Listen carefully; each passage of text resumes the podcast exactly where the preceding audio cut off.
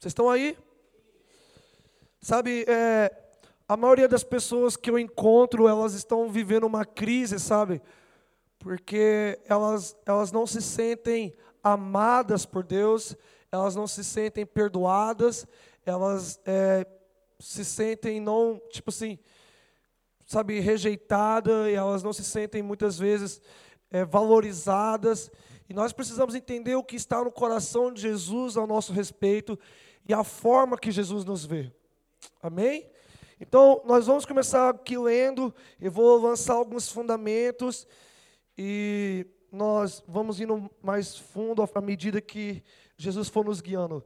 É, coloca a mão no seu coração, bem rapidinho. Pai, nós oramos agora por um novo batismo de espírito de revelação e sabedoria, Deus. Nós clamamos, Espírito Santo, para que você fale ao nosso coração. Eu faço separação, Deus, daquilo que é humano e daquilo que é espiritual, e nós permanecemos com aquilo que é do Espírito, Deus. Nós levamos cativo todos os nossos pensamentos ao teu trono, Deus. Que a nossa mente esteja focada e se permita fluir com o Espírito, Deus. Nos leve, Espírito Santo, a lugares profundos no coração de Deus, em nome de Jesus, amém. Romanos 5, versículo, desculpa, Romanos 6, versículo 5. Vocês estão aí comigo? Quem achou diz amém. Porque se fomos unidos juntamente com Ele na semelhança da Sua morte, também seremos na semelhança da Sua ressurreição. Sabendo isso, que o nosso velho homem foi Sabendo isso, que o nosso velho homem foi crucificado com ele, para que o corpo do pecado pudesse ser destruído, desfeito, para que não mais sirvamos ao pecado. Então, Paulo está explicando o batismo aqui. Meu amigo, deixa eu te dizer, por muito tempo na história da igreja e até no Brasil, nós entendemos o batismo como um mero, um mero símbolo, sabe? É, você batiza para você entrar na igreja, para você ser membro de igreja. Você batiza muitas vezes para você ser parte do, do grupo de louvor. Você precisa, às vezes, se batizar porque todo mundo da sua idade está se batizando. Você precisa se batizar porque talvez você seja filho de pastor, você seja filho de presbítero, você está muito tempo na igreja e, ai meu Deus, eu não posso ficar sem me batizar. Meu amigo, batismo não é sobre rol de membros. Batismo não é um símbolo, batismo não é um mergulho na água, não é um banhozinho de piscina.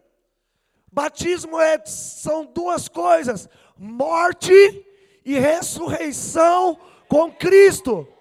Não existe batismo sem alguém que morra com Jesus, e não existe batismo sem alguém que ressuscite com Cristo.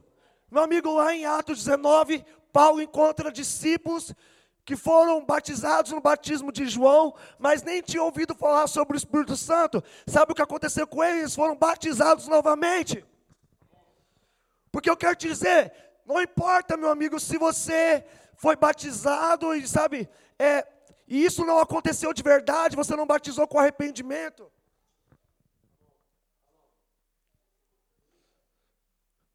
Você precisa, sabe, a coisa tem, tem que ter acontecido de verdade, cara. Porque senão você não morreu com Cristo e nem ressuscitou com Cristo. Agora nós precisamos entender o que é que morre, cara, nesse tal de batismo. Vocês estão aqui comigo? No batismo morre a nossa natureza pecaminosa. A natureza Todos, a Bíblia fala lá em, aqui em Romanos 3, 23, que todos pecaram e destituídos, separados estão da glória de Deus. A Bíblia fala: não há nenhum justo sequer que busque a Deus. Davi fala lá em 50, Salmo 51, em pecado eu fui concebido pela minha mãe. Então não há nenhum homem que não tenha pecado.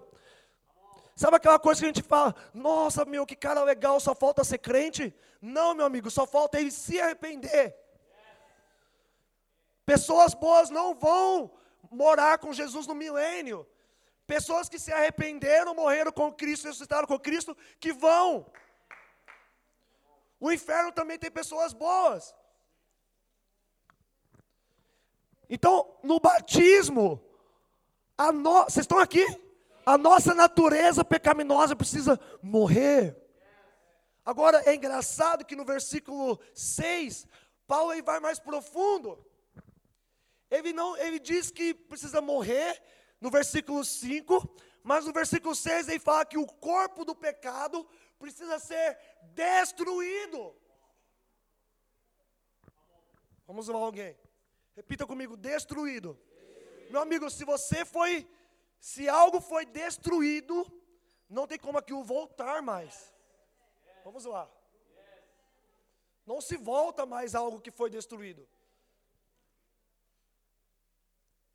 Agora, a natureza pecaminosa no batismo foi destruída, cara. Quando, meu amigo, vamos lá. Quando essa natureza pecaminosa ela entra em unidade com a morte de Cristo, essa natureza pecaminosa ela não ressuscita mais, cara. Eu quero te exemplificar isso, ok? João 3,16 diz que Deus enviou um filho unigênito. Repita comigo, unigênito. Unigênito diz que Jesus ele era o único gerado. Ele era o único filho de Deus. Ok? Mas quando Jesus ele morreu na cruz e ele foi sepultado, deixa eu te dizer uma coisa que pode te assustar. O unigênito não ressuscitou. O unigênito não ressuscitou. O unigênito continua morto. O, o unigênito foi destruído. Sabe por quê? Quem ressuscitou foi o primogênito. O, não existe mais filho unigênito. Esse filho unigênito ficou sepultado. Mas o primogênito de muitos irmãos ressuscitou. Vamos lá. Tem alguém aqui que é filho mais velho? Meu amigo, não tem mais como você ser o, o filho único. Quando Jesus ressuscitou como primogênito, não tem como mais, cara, voltar atrás e ser o unigênito de novo. Não tem volta. Da mesma forma que a natureza pecaminosa foi destruída, não tem mais volta, cara. Agora, o que, que foi ressuscitado? O novo homem. Sabe, no batismo, meu amigo, no batismo, se cumpriu a palavra de Deus dizendo: sede santos. Vamos lá. Deixa eu te dizer, eu, eu, eu não sei você, eu não sou mais pecador. Eu não sou mais pecador.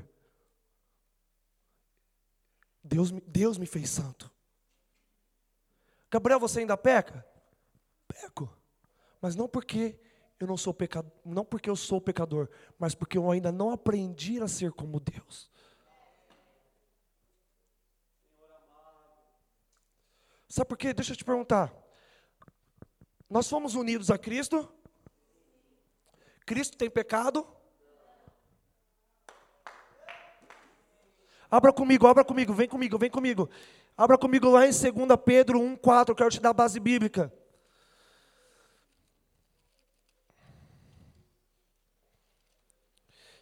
Segunda Pedro, lá depois de Tiago, Hebreus, Hebreus, Tiago, Pedro e Pedro, segunda Pedro, capítulo 1, vocês estão aí? Quem abriu, diz amém. amém. Aleluia pelas quais nos são concedidas grandíssimas e preciosas promessas, para que através dessas possais ser participantes da natureza divina, havendo escapado da corrupção que há no mundo através da concupiscência. Repita-se comigo: eu sou participante da natureza divina. Vamos lá.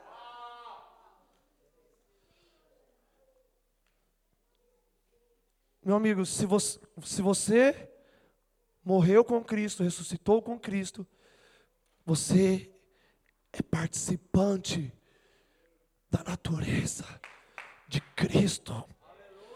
Cristo não tem pecado. Cristo não é pecador.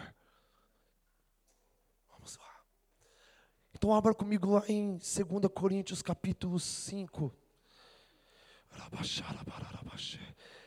Atos Romanos, Coríntios e Coríntios. Vocês gostam quando eu faço isso? Ajuda, né? Tá bom. Mateus, Marcos, Lucas e João. Vamos lá, vamos lá. 2 Coríntios 5.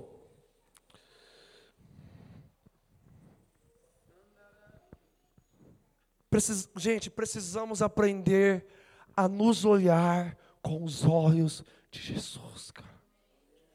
Com os olhos de Jesus. A coisa mais libertadora é se olhar com os olhos de Jesus. Nós cantamos isso hoje. Nós queremos ver os seus olhos como chamas de fogo. 2 Coríntios 5, versículo 17, diz assim: Portanto, se algum homem está em Cristo, ele é as coisas velhas, elas já passaram, eis que todas as coisas se tornaram novas, cara. Cara, o meu jeito de pensar, o meu jeito de agir, o meu jeito de ver, o meu jeito de sentir, ficou para trás, ficou velho.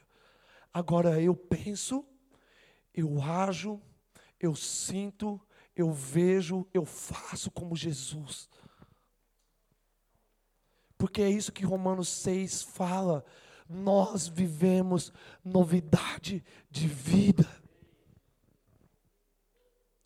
Então para de chegar na presença de Deus se chamando de pecador quando Deus não te chama de pecador. Para de chegar na presença de Deus se chamando de indigno. Ai Deus, eu sou indigno. Meu amigo, você era indigno. Você era indigno. Você era merecedor do inferno. Hoje, não mais.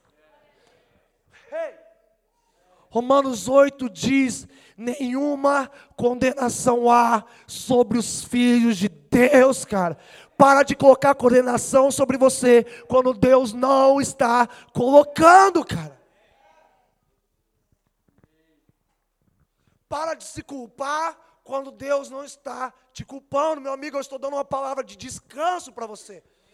Descanso para sua alma, descanso para o seu coração. Eu estou orando para que a paz de Deus exceda todo entendimento sobre você. Porque Deus nos fez limpos, Deus nos fez puros diante de Deus.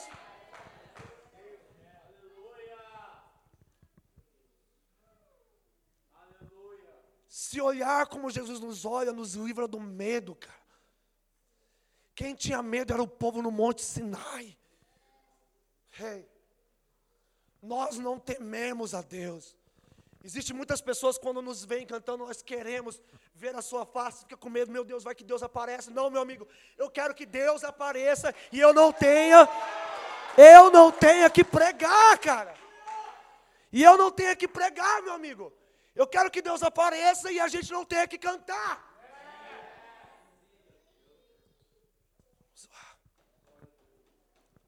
Nós não temos medo. Deus não nos deu um espírito de escravidão para novamente temermos, mas Deus nos deu um espírito que nos faz clamar, Abba, Pai, cara.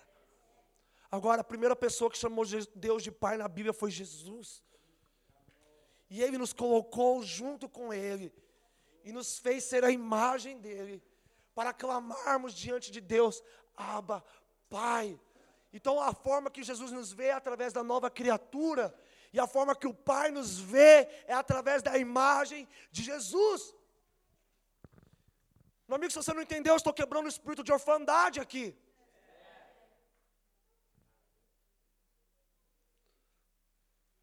Porque, sabe quando o filho vai mal na escola e não avisa? Aí ele chega em casa e o pai fala assim: Ah, recebi uma ligação hoje. Meu Deus, foi da, foi da escola. Sabe, muitos de nós chegam diante de Deus desse jeito. Deus não é esse pai, cara. O pai não olha para filhos como rebeldes. O pai olha para filhos como Jesus. Vamos lá. Vamos continuar lendo.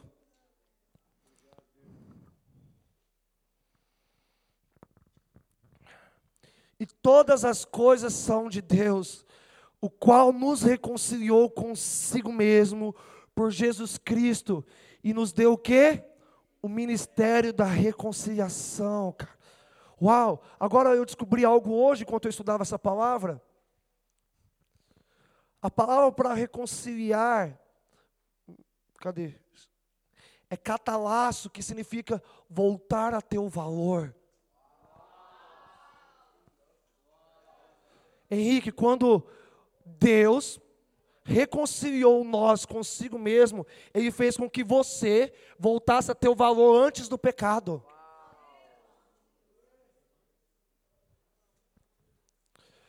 Reconciliar é quando você pega algo sem valor e faz uma troca para algo de muito valor. Deus trocou o seu pecado, a sua natureza pecaminosa, por algo muito valoroso, cara. Vamos lá. Vamos lá. Jesus. A natureza de Jesus é preciosa, cara. Essa carne aqui foi trocada pela carne de Jesus, cara. Sabe, Jesus não veio em espírito, Jesus veio em carne. Existe, existe um momento que a gente está guerreando, a carne está guerreando contra o espírito, mas existe um momento que esse momento passa. Porque a carne de Jesus não guerreava contra o espírito. Então o que, que nós precisamos fazer? Fazer com que o evangelho se converta à nossa carne. Porque Davi fala: a minha carne deseja ao Senhor. Como terra seca, minha carne deseja ao Senhor. Cara, a carne de alguém convertido, a carne de alguém que morreu e ressuscitou com Cristo, não deseja mais o pecado, deseja o Senhor.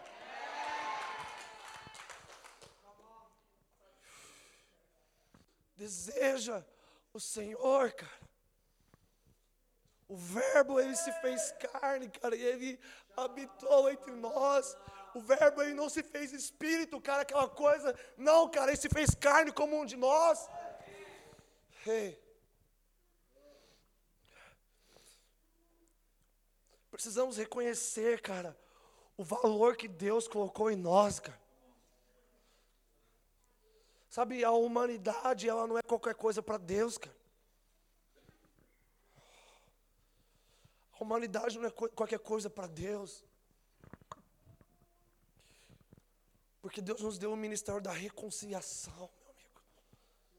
E sabe, quando a Bíblia fala que Deus reconciliou, é um verbo, mas quando fala que a Bíblia nos deu o ministério da reconciliação, muda um pouquinho.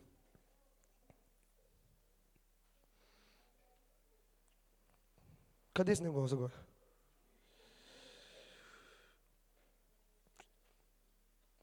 Eu vou achar, mas vamos seguir. Vai comigo para o versículo 19, cara. A saber, Deus estava em Cristo. Uau! Sabe, Jesus não estava agindo sozinho. Sabe, Arthur, por que eu estou falando isso? Porque muitas vezes a gente fala assim: não, Jesus é muito bom, mas o Deus do Antigo Testamento é meio mal.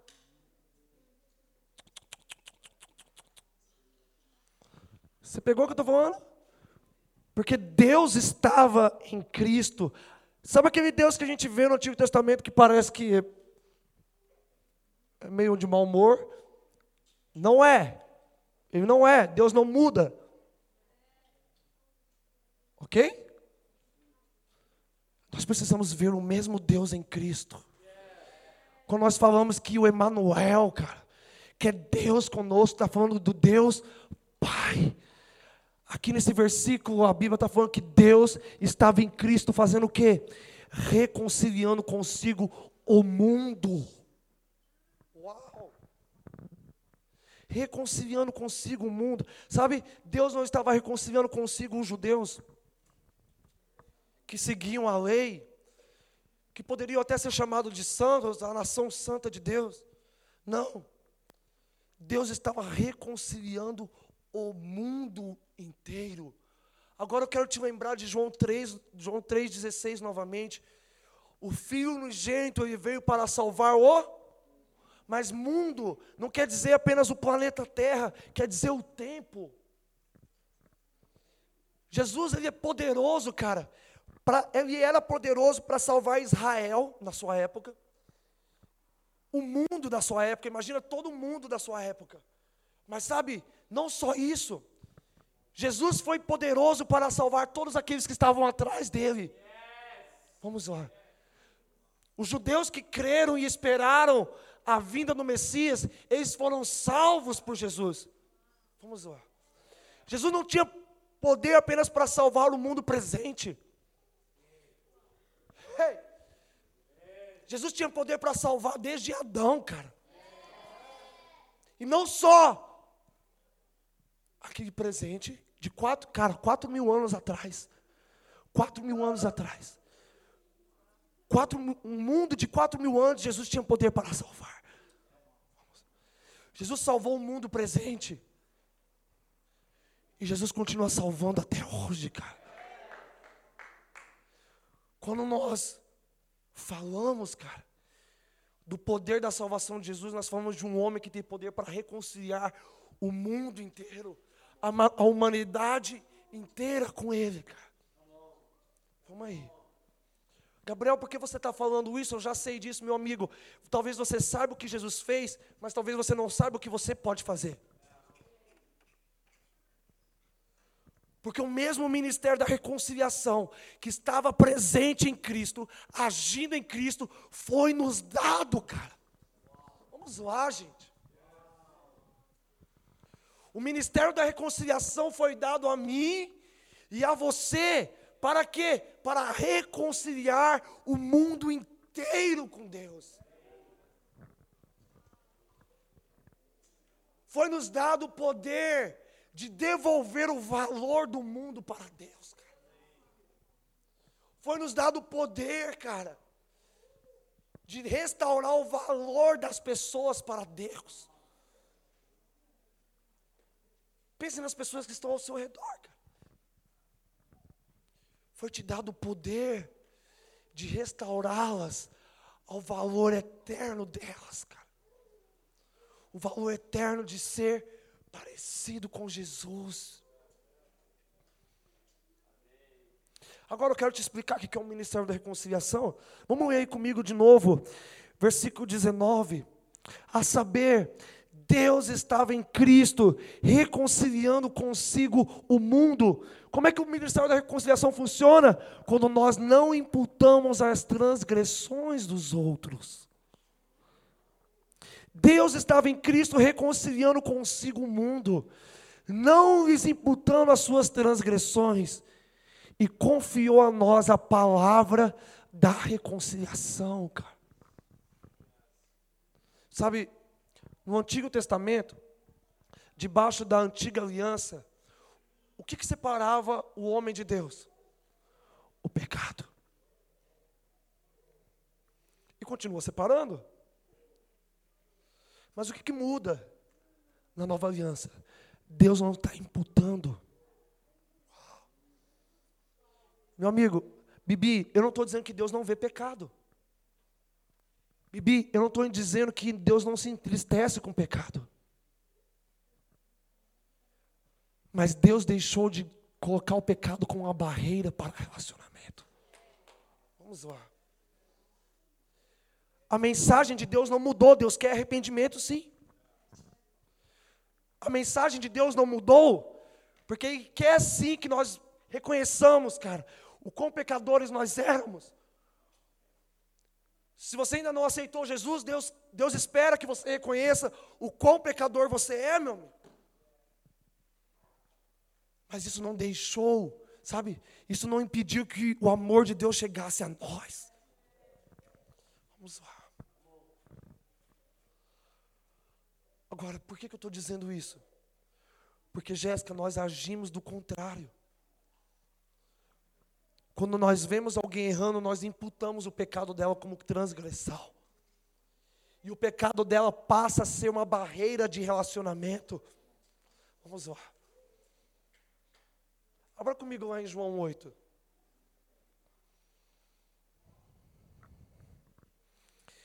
Eu quero te mostrar como Jesus agia. Mateus, Marcos, Lucas e João. Vocês estão comigo, gente? Vai ficar bom.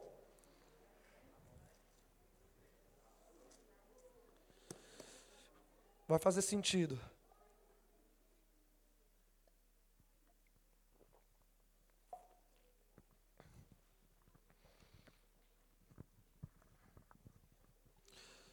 Jesus, Pai, nós oramos para que o coração de Jesus seja revelado.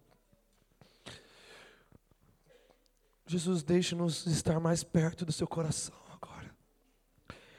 João 8, versículo 2 diz: E pela manhã cedo ele voltou novamente ao templo, e todo o povo vinha até ele, e assentando os ensinava.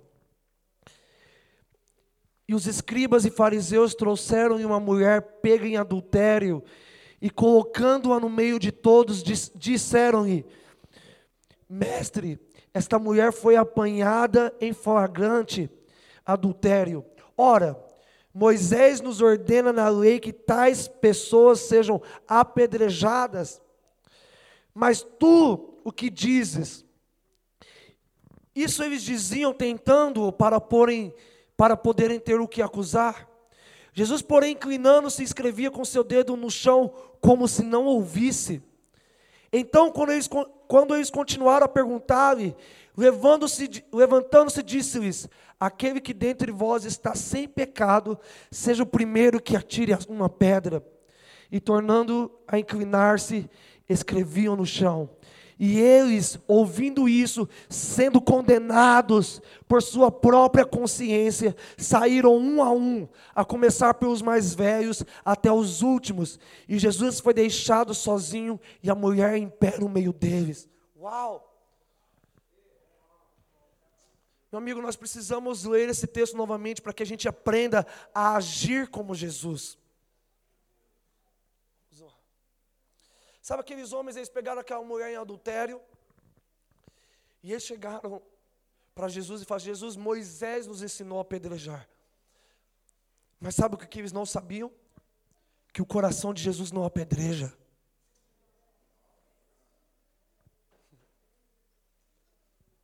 O coração de Jesus não apedreja. O coração de Jesus não traz julgamento.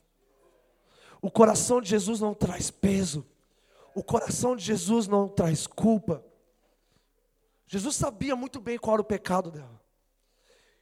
E Jesus ele sabia a gravidade do pecado dela. Mas sabe o que, que Jesus não fez? Imputou como transgressão. E Jesus ele parou. E ele ficou em silêncio. Sabe, eu acho que o que aquela mulher conheceu na vida dela como mais poderoso foi o silêncio de Jesus.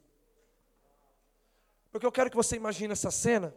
Está aqui Jesus no meio da sinagoga, está uma mulher e uma multidão para apedrejar aquela mulher. Meu amigo, imagina você nessa situação. Uma cambada de homem vem com pedras na mão para atacar uma mulher, o que, que você faria? Eu, pelo menos, eu me, eu me colocaria na frente da, dela. Sabe o que, que Jesus fez? Nada ele não se moveu. Jesus ele se inclinou e começou a escrever no chão em silêncio, cara. O silêncio de Deus protegeu aquela mulher. O silêncio de Deus foi a coisa mais protetora que aquela mulher conheceu. No meio de tanto medo, no meio de tanta vergonha, o silêncio de Jesus foi conforto para aquela mulher. Porque eu quero que você grave isso na sua cabeça.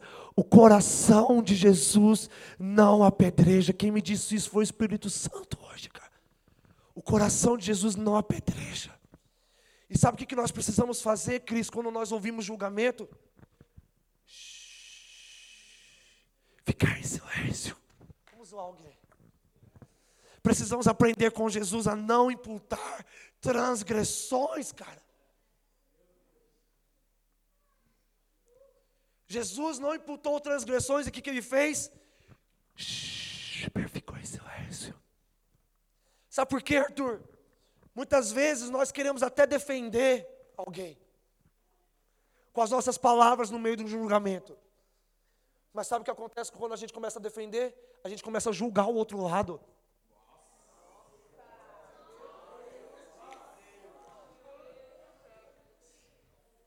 Sabe o que eu estou falando? Sabe o que eu estou falando, Andressa? Alguém ofendeu a sua amiga. O que, que você faz? Você começa a defender ela fazendo o quê? Tacando pedra no outro. Mas eu posso dizer algo que o Espírito Santo me disse hoje? O ministério da reconciliação não tem partido. O ministério da reconciliação não tem lado. Você já viu algum filme de Jesus? Nessa cena, algumas pessoas dizem que quando Jesus ele se ajoelhou e começou a escrever no chão e começou a escrever os pecados dos outros. Alguém já ouviu isso? É mentira, Henrique. Sabe por que não foi Jesus que acusou, cara? Jesus permaneceu em silêncio, cara. Jesus não disse nada nem com a sua boca e nem com a sua mão em relação àqueles homens. Hey. Vamos lá, cara. A gente sabe o que a gente precisa fazer para ter o ministério da reconciliação? Menos justiça própria. Sabe por quê, Gui? Quando nós estamos cheios de justiça própria, quando nós queremos defender alguém, nós acusamos de volta, cara. Nós aplicamos a nossa justiça, cara. Nós queremos aplicar a nossa justiça, mas para viver o ministério da reconciliação, nós precisamos nos esvaziar da nossa justiça e se encher da justiça de Cristo. Hey. se encher da justiça de Cristo. Meu amigo, precisamos permanecer em silêncio quando nós somos ofendidos. Sabe por quê? Volta comigo, volta comigo no versículo. Versículo 6. Isso eles diziam, tentando para poder ter o que acusar Jesus. Meu amigo, Fica aqui comigo, fica aqui comigo. Você acha que só aquela mulher ia ser apedrejada?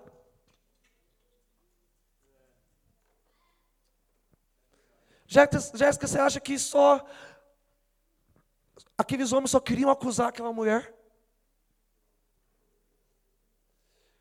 Jesus permaneceu em silêncio mesmo quando ele foi ofendido. Precisamos aprender a ficar em silêncio, cara. Precisamos aprender a não devolver na mesma moeda. Vamos lá. Vocês lembram que eu falei que é o Ministério da Reconciliação, Mari? É quando nós pegamos uma moeda e trocamos por uma de valor superior. Muitas vezes nós queremos devolver vitória na mesma moeda, mas nós precisamos devolver numa moeda superior, não imputando transgressões, cara.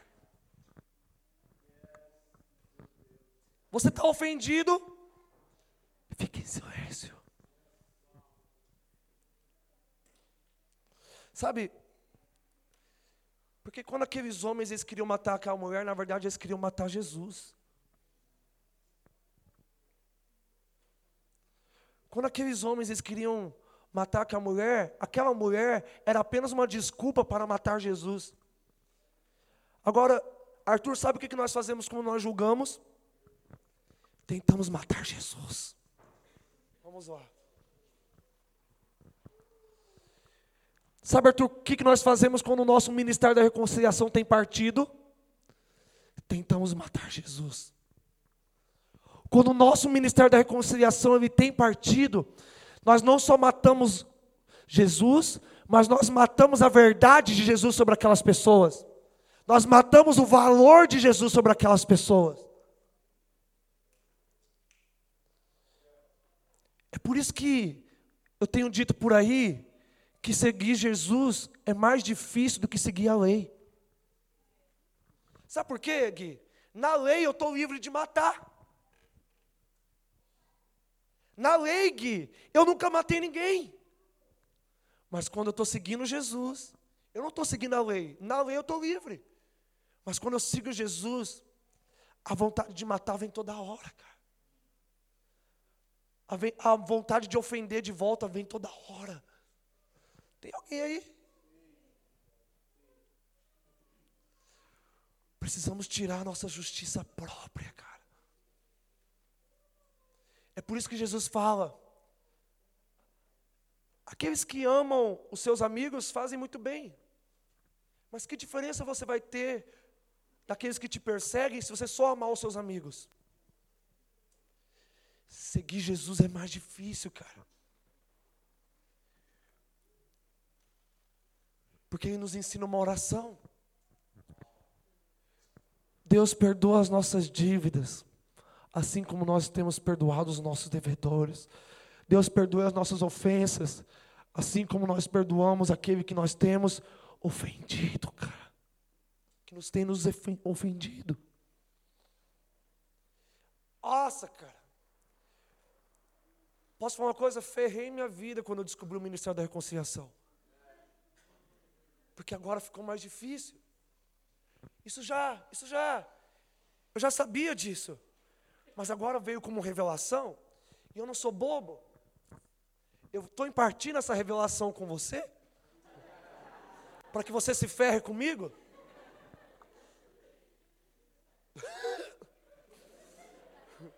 Desse pecado eu não, eu não fico sozinho nele. É difícil, cara. Jesus, mesmo ofendido, ficou em silêncio e não devolveu na mesma moeda. Ele devolveu não imputando transgressões, cara. Eu quero te lembrar de Isaías 53, versículo 7. Como ovelha muda, foi levado ao matadouro. Isso é tão real, cara que aqueles caras tinham ferrado com a vida de Jesus. Jesus, cara, ele apanhou pelado, cara. Jesus foi torturado pelado, cara. Jesus foi cortado, dilacerado em todas as partes do seu corpo. Tiago, Isaías fala que existe uma frase de Jesus em Isaías dizendo: arrancar a minha barba. Alguém aqui tem barba? Você sabe o que, é isso, cara? Arrancaram a minha barba, cara. Mas Jesus, mesmo sendo torturado, permaneceu em. Como ovelha, como, hey, como ovelha muda foi levado para o matadouro, cara. E sabe, a tortura ainda não era o matadouro, Isa. Porque o matadouro, a frase que Jesus ele usa lá em Gólgota. Deus não lhe impute esse pecado. Hey!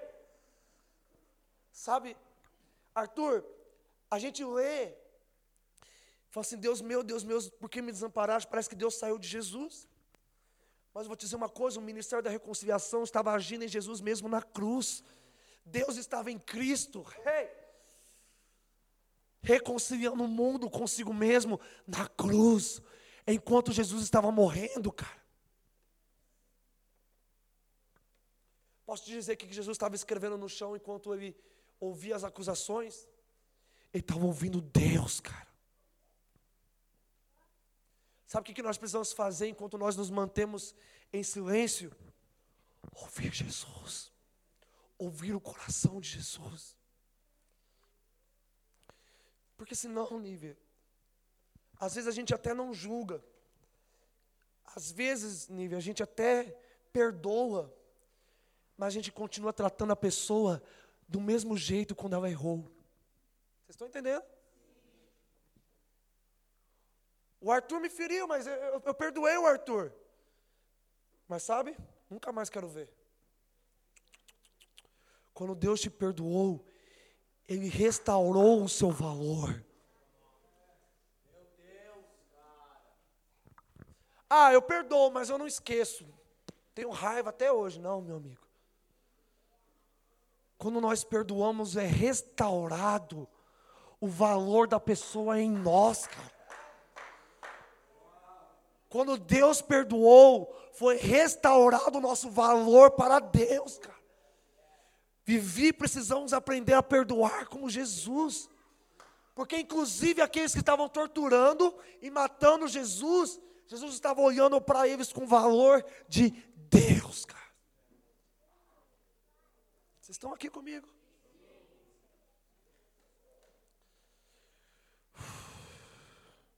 Precisamos ser amigos de Jesus. Abra comigo lá em João 15. Oh. Multiplica o pão, Jesus, nessa noite. Multiplica o pão nessa noite, Jesus. Que continue a fluir, Jesus, espírito de revelação e sabedoria. João 15, versículo 15. Diz assim: Já não vos chamamos mais servos, porque o servo não sabe o que faz o seu senhor. Uau!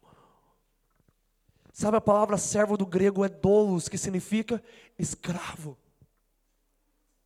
E sabe o que, que o, o escravo faz? Tem medo. Ele tem medo do seu senhor. Mas aqueles que são filhos, a Bíblia diz que Deus não nos deu um espírito de escravidão para novamente temerdes, mas Deus nos deu um espírito de adoção, do qual clamamos Abba Pai. Servos, tem duas coisas sobre servos nesse texto. Nesse versículo, eles têm medo, Marcelo. Eles têm medo de perdoar. Eles têm medo do relacionamento ser restaurado. Sabe por quê? A segunda coisa, eles não sabem o que Deus faz. Vocês pegaram isso? A segunda característica de servo é, eles não sabem o que Deus faz. Eu vou te dizer o que Deus faz ministério da reconciliação. Homens que são servos não conhecem o ministério da reconciliação. Homens que têm medo não conhecem o ministério da reconciliação.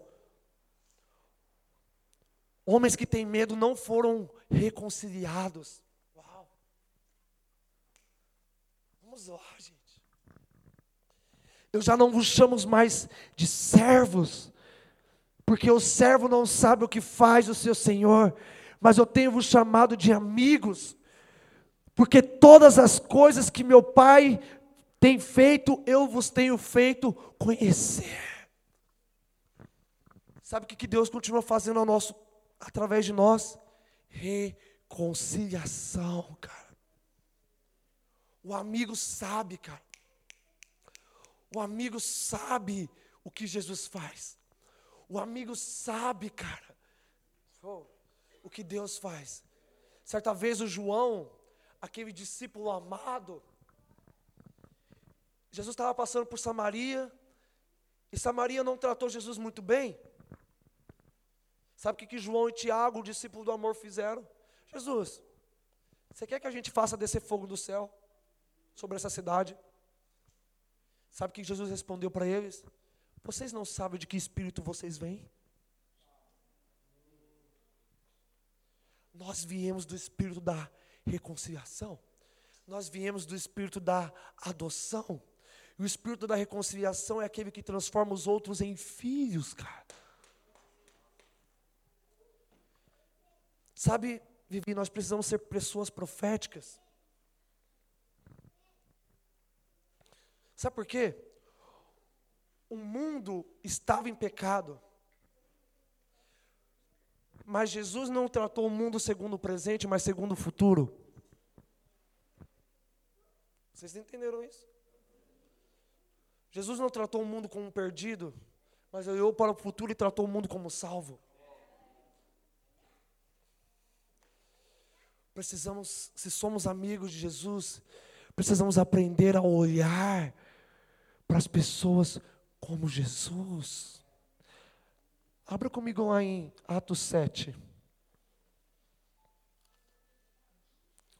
Mateus, Marcos, Lucas e João, Atos. Aleluia.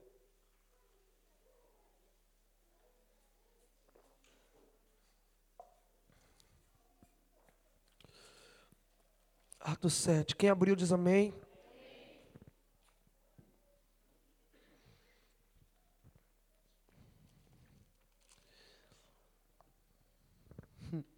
Eu quero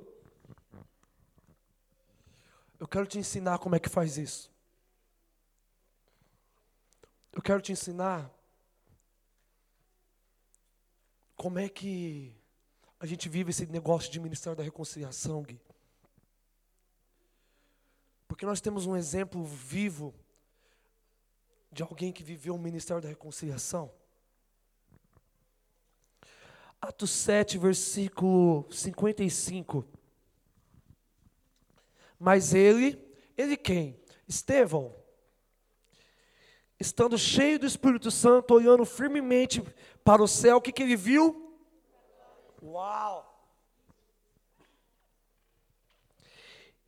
Além da glória de Deus, ele viu o quê? Jesus em pé à direita de Deus. E disse: Eis que vejo os céus abertos e o filho do homem em pé à direita de Deus. Então eles gritando em alta voz taparam os ouvidos e arremeteram-se unânimes contra ele. E expulsando-o da cidade, o apedrejavam. E as testemunhas depuseram as suas vestes e colocaram aos pés de um jovem chamado Saulo. E eles apedrejaram a Estevão, que invocavam a Deus, dizendo: Senhor, recebe o meu espírito. E pondo-se de joelhos, cadê? E pondo-se de joelhos, clamou em tua voz: Senhor, não imputes a eles este pecado. E tendo dito isso, adormeceu. Vamos lá. Tiago, nós, nós vamos ser feridos, meu amigo. Mas sabe como que nós, como que nós vivemos para não imputar pecados? Continuamos olhando para Jesus.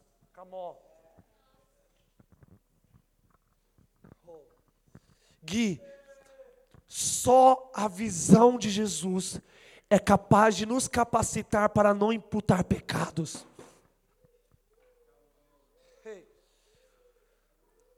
Só vivendo debaixo de um espírito de revelação, só vivendo com os olhos do coração aberto para ver Jesus, que nós podemos viver não imputando pecados aos outros. Temos que aprender, Roca, a, a não colocar o peso sobre o mundo que Deus não está colocando.